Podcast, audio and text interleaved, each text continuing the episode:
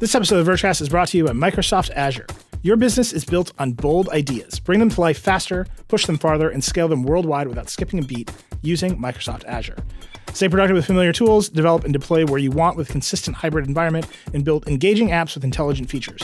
Join the startups, governments, and 90% of Fortune 500 businesses running on Microsoft Cloud by starting your free account at azure.com slash trial. That's A-Z-U-R-E dot com slash trial. Everybody, it's Nilay from the Vergecast. This week's Vergecast interview is with Malte Ubl, who is the head of AMP at Google. AMP is the accelerated mobile project at Google. You might not have heard it before, but you've definitely seen it. If you click a link on Twitter, you almost always load an AMP story. If you click a Verge link on Twitter, you'll load an AMP version of our website. It's a cut down version of the web that's being led by Google. It's hugely controversial because it's kind of forked the web, and up until now, Google has been in charge of it. In fact, Malte has been in charge of it. He's been the literally the benevolent dictator for life of the AMP project and how it's technically implemented. That's all changing though. Google is changing how AMP is run. Malte is no longer going to be the benevolent dictator for life. They're starting a technical steering committee and they're trying very hard to make AMP a better citizen on the web. That's what we talked about. We talked about some of the controversy, we talked about the future of AMP, and we talked a lot about the future of the web, which, for chess listeners know, is something that interests us a whole lot. Check it out. Here's Malte Ubl from Google. Hey, so we have Malte Ubl, who is the engineering lead for AMP at Google. Thank you for joining us, Malte. Thanks so much for having me. Well, you and I have been tweeting at each other. You've been tweeting with Dieter. I feel like Dieter and I are the people who care most about AMP in sort of the broader tech press because we really care about the web. And we've had some very friendly interactions. But very quickly, explain what AMP is and what the goals of AMP were because it is more controversial than you would expect. Yeah, so like there's w- many ways to talk about AMP. The technical description maybe is it's a JavaScript library and a web component ecosystem. What it kind of makes it unique, it tries to democratize good outcomes for websites. So you don't need like the fanciest consultant or um, read like 5,000 blog posts. You just, you know, do what AMP tells you, and we kind of promise you that what you will do at the end creates something that's good from a performance perspective and user experience. It supports instant loading. So you can like have something like Google search, you click a link and then just boop, it just pops up as opposed to like having a loading sequence over many seconds. That's a big thing to unpack. We can get right into it there on the weeds and then we can zoom out a little bit. But it supports instant loading, and there was a little bit of news yesterday but it supports instant loading because Google caches the content, right? So you search for something, you see the Verge result, we support AMP. You see the Verge result on Google, you click the link, and you actually go to a google.com slash the Verge slash whatever page or URL because Google has cached it. That's at least how it works when you're on a on the Google search website as opposed to one of the native apps. So the the, the Google has a so-called AMP cache.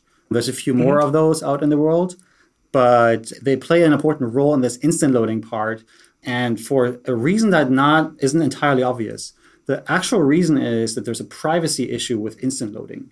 So on a normal website, to get it instant loaded, I need to download its resources before the user actually clicks, right? Because when you click, then you have to go to network. Network is slow; it's not instant, right? So you have to load it before the user clicks. And it's not cool if you like search for, you know, some illness and you really want to just know what it is, but like the first result kind of gets, you know, preloaded and now they know you you think you have the illness and they send you like ads all over the web. We want to avoid this.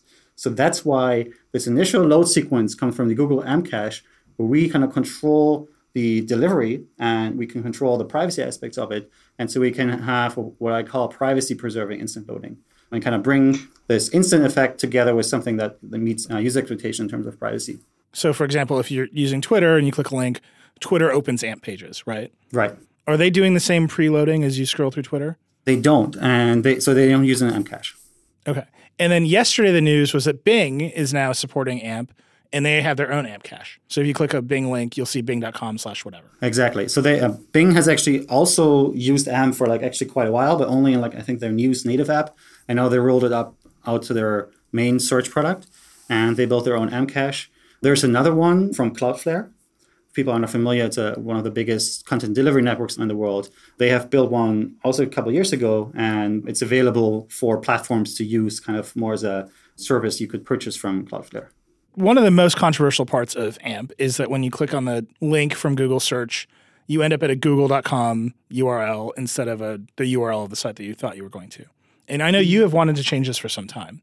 What are the challenges with changing it and how how soon do you think you'll change it? It's been a bit of a journey because we all agree that this isn't an ideal situation. And so we have like multiple strategies going on at the same time and they land at the same time. The first thing we did was just put a link of like the real URL, right? This was the thing we could do like basically in like a week. Then we talked to browser vendors, Apple's and Chrome in particular, and told them, hey, you have this share button. Wouldn't it be nice if you like shared the real URL? And they were like, yeah, that kind of makes sense. And they actually did it in a way that's great for the entire web. So you might have not noticed this, but if you're like on a website and there's a stupid URL with all kind of tra- tracking stuff in the in the URL, if you share it, that goes away because now it shares the canonical URL. So I think it was a generally good change. Another thing we did is in our native apps where we can actually control the display of the URL. We updated this so it shows as the right format. And then finally, we're working on a technology called web packaging that has been in development actually for a few years.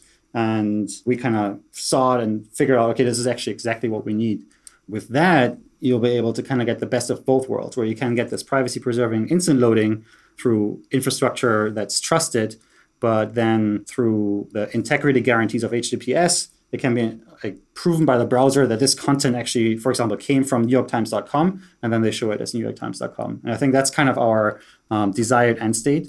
I think the progress on that is that we announced January that we're going to do it. We started working on it together with a Chrome team. At that time, we had already kind of a prototype.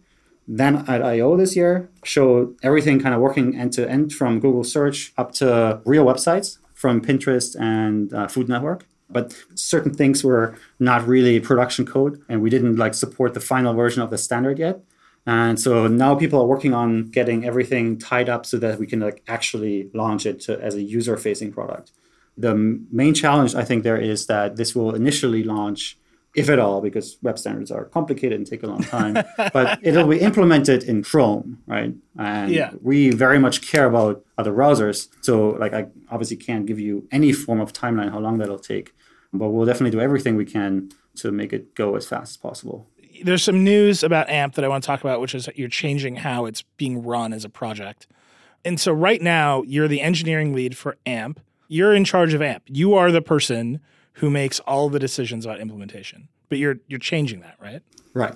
That's also literally what we wrote and like how it works. But in practice, of course, things are different, right? So we're not changing that much, but we we change how it officially works like in every company you have delegation right so while in theory you know sundar makes every decision at google right in practice that's obviously not how it works and um, that's also not how it worked for amp so we've from the start had a very open and inclusive culture of how we run the project but it's very important in the end to recognize that it really matters how decisions are made at the top and you know when there's disagreement and so we're updating that called governance of, of how the project works but it very so, much is in spirit of, of how we always thought about the, the project. So the way you're changing it is you're basically forming committees, right? You're forming a technical steering committee, a committee that advocates for the open web, right? Like the big criticism of AMP is that it has bifurcated the web. There are regular mobile web pages and there are AMP pages.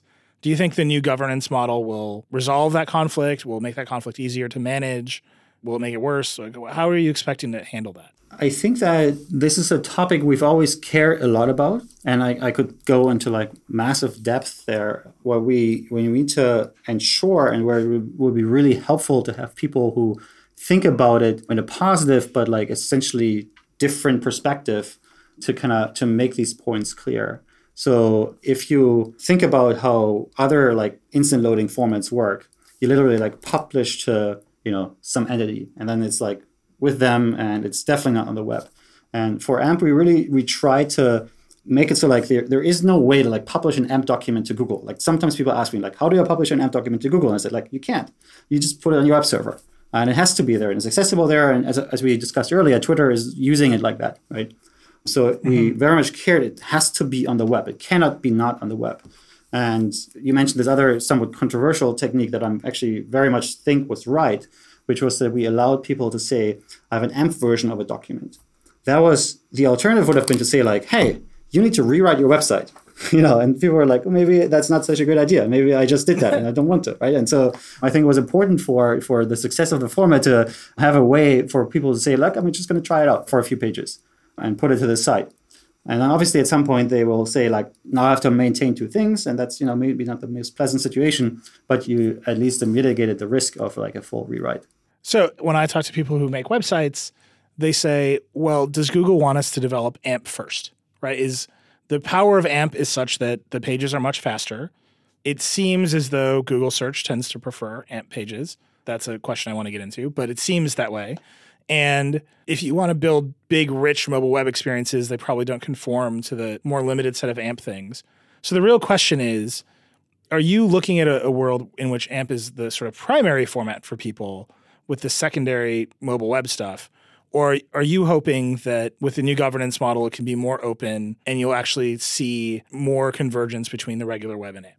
I, I think I, I see most of those things. And I, okay. I, don't, they, they don't usually actually run against each other. And I don't really think that the, the governance model per se has so much to do with this. So when we say AMP first, I want to just make really clear what we mean. I just talked how you can put something on the site, and some people realize, okay, this is actually actually really nice, and I want to make it so that this is how I run my website. And so we we say very much this is now something that's supported, right? Three years ago, AMP was like 10 weeks old, and no, you should, should probably not have used it for your website as the primary technology, right? Um, and and that certainly has changed. And also, yes, three years ago, AMP was like very much focused on use. You could like put images on a page and make a headline, and you know put some ads. We've come from there to like, for example, AliExpress being one of the largest e-commerce sites in the world use it for their website, right? And so the limitations, the perceived limitations are effectively eliminated in, in, in many ways. And so it's a production ready technology that you can use for your website, but there's also thousands of reasons to not do that. I'm like very much also in favor of like having technology and say it's great for certain things and it's not great for other things. And AMP is very much good for certain types of experience on the web and not great for others. So I do not think everyone should use it, but it's an option. And so that's one thing. The, the second part of your question was like, should the web develop as well and like be at scale as good at the same things that AMP is good at? It's always a difficult conversation because AMP is part of the web, but like we're definitely working on a lot of proposals for the web platform to like bring some of the things that we learned to the web platform, right? And and that's basically happening at the same time. And there is no zero sum game going on basically because I mean definitely from Google's point of view, every time the web gets better, that's certainly great for us because that creates more good pages that users can find in our search engine, which in the end is what matters. This episode of Vergecast is brought to you by Qualcomm. Here's an easy question. Do you want faster data speeds on your phone? Of course you do. Everyone wants more speed. Why? Because waiting is annoying. Whether it's in line, in traffic, or when you have one bar of signal and it's taking forever to finish downloading your music playlist. So how can you get faster data speeds without switching carriers? Turns out all you need is the right phone. Ookla analyzed over a million real-world results from the speed test app taken by users like you on AT&T and T-Mobile in Q2 and found that Android phones with Snapdragon 845 from Qualcomm Technologies had up to 192% faster data speeds than non-Android phones with Intel modems. Seriously, 192%. So check out all the data for yourself at qualcomm.com forward slash Vox, then upgrade your data speeds with a phone powered by the Snapdragon 845. That is qualcomm.com slash Vox. So let's talk about search because I think that's really interesting. The big incentive for a publisher like The Verge or Vox Media or the New York Times or whoever to adopt AMP is that it appeared to us that if we make AMP pages, we'll get ranked higher in search. You guys have always sort of denied this. You've said it's just speed is one of many criteria, and AMP pages are really fast. But if you make AMP richer, if you open the governance model, if people are able to add more stuff to AMP, is that going to change the dynamic of how things are ranked in search? No, I don't think so. I think what's really interesting is we announced this like in early this year, January timeframe, and then launched it in July, a new iteration on actually ranking by speed and focus on mobile and also like using modern technologies that are better at actually measuring this. So that I think is a big step but it's a technology independent step. So to do well on this ranking factor, you have to make a fast website, but it doesn't matter how you build it. And so I think it continues to be the case that we don't consider, you know, a ranking factor, and and I, like I don't really see at all this uh, is changing anytime soon. I'm like certainly not an, a ranking engineer, and I like don't even talk to these people much. But it's it's like not the way we think about it, right? The way we think about it is we want to rank good websites as high as possible. And it just so happens that all the good websites picked AMP. If you look at the distribution of AMP pages, we obviously started in the news space, and we have a product on the mobile web that's uh, exclusive to AMP called the Top Stories Carousel.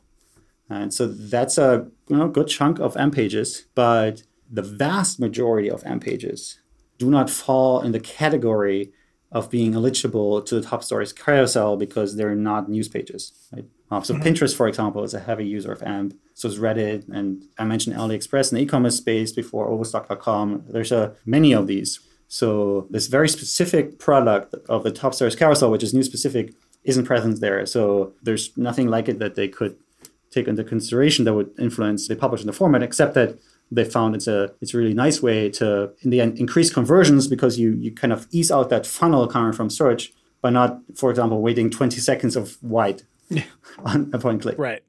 So just to put some context, you mentioned other instant loading formats. The one that immediately comes to mind is Facebook Instant Articles, which came and went basically. It didn't succeed, and uh, you know I think it didn't succeed for the reasons that you are describing, which is it wasn't part of the web. It was really it was hard to develop for. It didn't seem like it was moving. Eventually, Facebook, through its travails, decided that news wasn't important, and so the trade we would, as a publisher would make was publish in instant articles. Facebook will boost you in the ranking in the news feed. That trade went away. Instant articles went away. You're saying that AMP is a bigger technology. It's a bigger step than just publish an AMP and we'll put you in the carousel and get more traffic. You're saying it's so much faster that an e-commerce site can actually see more sales because their site loads faster. What specifically about AMP makes it so much faster than what a Pinterest could do by itself? There's a few things, but I do want to mention that AMP itself is completely built on web technologies. Right? There's no mm-hmm. magic code in Chrome and certainly not in Safari that kind of makes it faster. It has no access to any private API or anything like that. So you can, you know, make a non-AMP page that's as fast or even faster with the right expertise. I think we have a few innovations that lead to AMP in practice having good results, which is like a core goal of the project. One of them was actually an insight which I had in my previous work at Google, where we learned that it's very hard to teach people how to do stuff that's like performs well at scale, even if they're all like really smart Google engineers. And so we also decided we've been building web pages for like 15 years kind of know how it works so we can write tests that kind of ensure that you do it the right way. We don't have to like tell you, you know, read these all these blog articles how to do it. We'll just tell you if you get it wrong. And so that, that's something that we moved forward into AMP with the AMP validator. And so the learning process of creating AMP pages has been very successful in that way. So that's kind of why while it's not nothing's unique here, in the end the outcomes are better at scale. The second part I think I mentioned earlier is that the access to instant loading does create basically something that we just can't do for non-AMP content for the privacy reasons that I mentioned earlier. So, do you think if you had developed AMP in a vacuum, there's just a bunch of people who had a cool idea for a new standard, and you didn't have the carousel and you didn't have Google's infrastructure to do instant loading and search, do you think AMP would have won as a web format sort of on the merits, or do you think it was its growth was accelerated by the things that Google was able to do on the search page? So I think that there was two things to this equation. We have some experience at Google with like trying to move ecosystems based on search incentives. And they don't actually have, even though I don't want to go into details of like the greatest track record. Wait, now I want you to go into detail. yeah, but I won't. So I think there's a, you know, you can't just say just less because, you know, just because Google says something like, you know, people are going to do it. Like there's a, in the end, the ROI has to be right. And so it actually has to be great. It actually has to be something that people want. And it has to be a path towards participating that doesn't involve like throwing everything away that you have. So, on the other hand, if I had done this by myself, I would have certainly struggled to get the same kind of publicity, for example, like talking to you, even than than if I do it with Google, right? Like we have done over 25 roadshows around the world we have invested in making our documentation internationalized. So if you look at most web frameworks out there, it's all English. And not everyone in the world speaks English, but everyone in the world should make web pages. And so that's, I mean, there's all these reasons why adoption is where it is that are not some incentive system. But you had the incentive system. I just want to be clear. You give the incentive system some credit, and you're saying Google's additional resources carried you the rest of the way. The only reason I ask this is I'm curious what evidence do you have independent of just sort of adoption that AMP is a success? Do you have user data that says people are happier and spend more time on AMP pages? Do you have data that says people are happier with the search product? Is there something outside of adoption, which was driven in part by incentives and in part by the other work you're describing? Is there some other data that tells you AMP is a success that users like? So there's all kinds of data like that. There's no way how this could have launched at Google as a product if it wouldn't have been for those user benefits.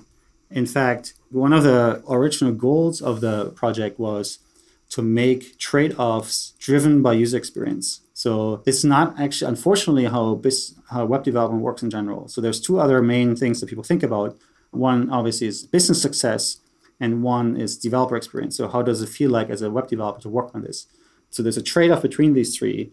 And while we try to make the developer experience and the business outcomes as good as possible, we always prioritize user experience. And it comes to a fundamentally different outcome.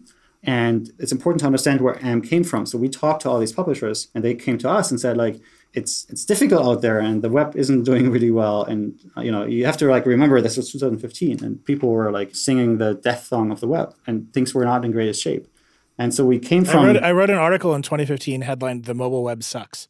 So right, exactly, right? So this is like um, we probably printed this out and pinned it on the wall, right? Um, so so coming from there, what we heard from publishers was like, okay, we know we have to do something, but if we're the only ones, for example, stopping doing pop-up ads, then we'll lose money. Everyone else makes more money, and users still hate the web. And so it was there was this agreement that you needed this industry-wide effort to say like we'll all at the same time make this jump and prioritize user experience so that in the end, obviously everyone's happier and everyone has the right business outcome because users are happier, and that's in the end that's good for business, right?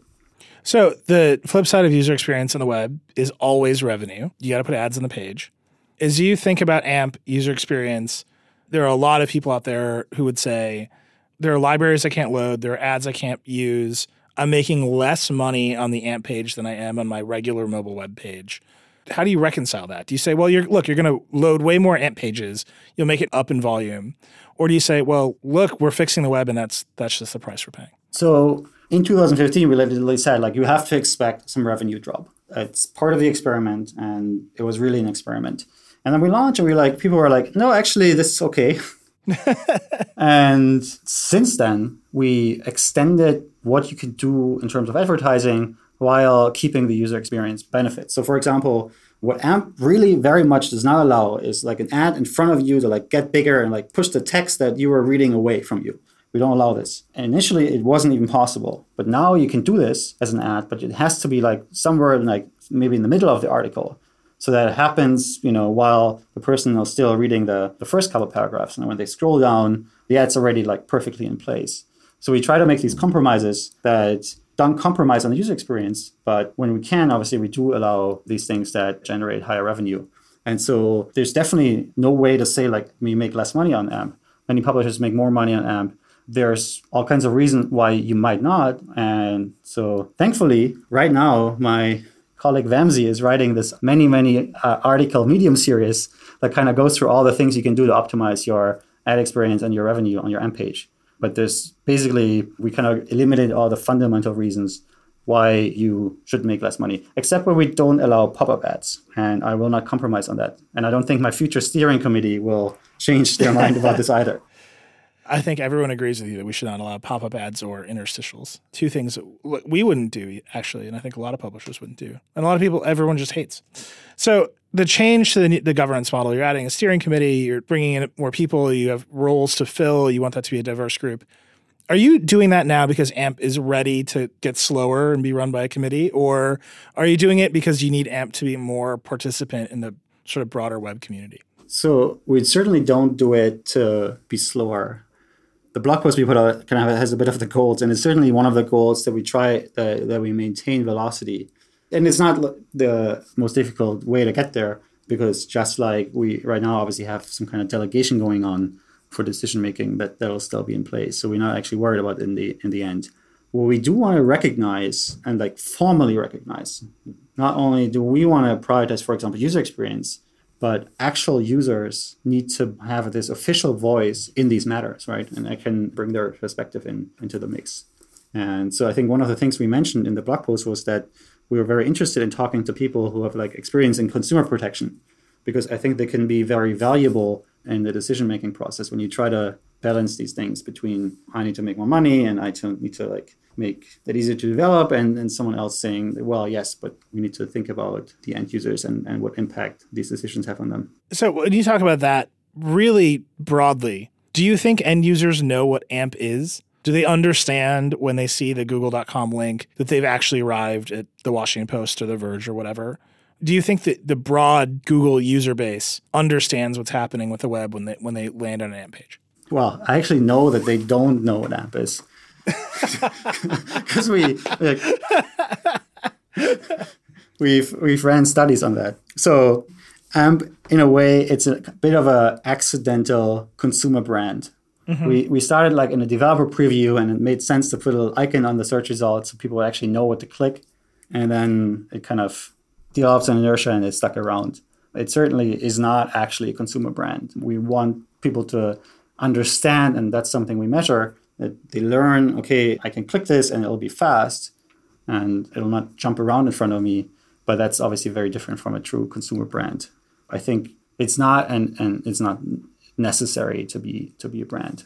But it's necessary to have that understanding. And the reason I ask is, you know, we we have a great reporter named Casey Newton who covering tech companies and democracies every day and the sort of trust in the media the trust in companies like Google and Facebook and Amazon, whoever, is perilous, right? And so, do you think that there's any effect on how much consumers trust what's happening because they don't see there's not transparency into how necessarily AMP works for them? So, I don't think so. um, because maybe for some other reasons they don't really understand what AMP is, right? Like, I think that's also because we were talking about other formats AMP really emphasized from day one, while we want all these documents to have these like properties that are similar, the non-jumping around, the instant loading, etc. We actually have no opinion about the design, and we want the brand of the publisher to be forward and to be for stuff to look like the publisher intended. And so mm-hmm. I think from a user point of view, it's completely clear to them that they choose to read the New York Times, or they choose to read the Washington Post, they choose to read the Verge, and I don't think they're confused about what they're doing there. So, last question. Obviously, you've changed the governance model. You're staffing out this committee. What's next for AMP? Are you going to be able to make the change to how the URLs work? You know, people complain about scrolling. Like, what's the next big move for AMP that, that users will see? We're working on a whole kinds of things in parallel. The URL stuff is certainly on the horizon. We are working on a technology called AMP Stories that kind of brings modern mobile first form of storytelling to more publishers. So that's something I'm, I'm, very excited about. We are extending the capabilities of AMP. So one of the primary limitations right now is you can't write JavaScript. So it's one mm-hmm. of the mm-hmm. three big web technologies besides HTML and CSS. And so we are working on making that available to AMP pages. At which point also they will be almost indistinguishable from non-AMP pages because you have now access to all the three big web technologies. So those are kind of the things that are top of my mind. But we were, are working on, on many fronts and are definitely very excited about this stuff coming up over the next few months. Very cool. Well, thank you so much for taking the time today. I, I love being in the weeds about this stuff, and I think it's important that our audience hears from the people who make the web how it's made. So I really appreciate it. Thanks for having me. It was great. Thanks to Malte Ubl for talking to us about the future of AMP and the future of the web. I really want to know how you think these episodes are going, if you like the interviews, who you want me to interview, and what you want me to talk about. So let me know. I'm at Reckless on Twitter, and we'll see you on Friday for the regular Vergecast. This episode of Vergecast is brought to you by Microsoft Azure. Your business is built on bold ideas. Bring them to life faster, push them farther, and scale them worldwide without skipping a beat using Microsoft Azure. Stay productive with familiar tools, develop and deploy where you want with consistent hybrid environment, and build engaging apps with intelligent features. Join the startups, governments, and 90% of Fortune 500 businesses running on Microsoft Cloud by starting your free account at azure.com slash trial. That's A-Z-U-R-E dot com slash trial.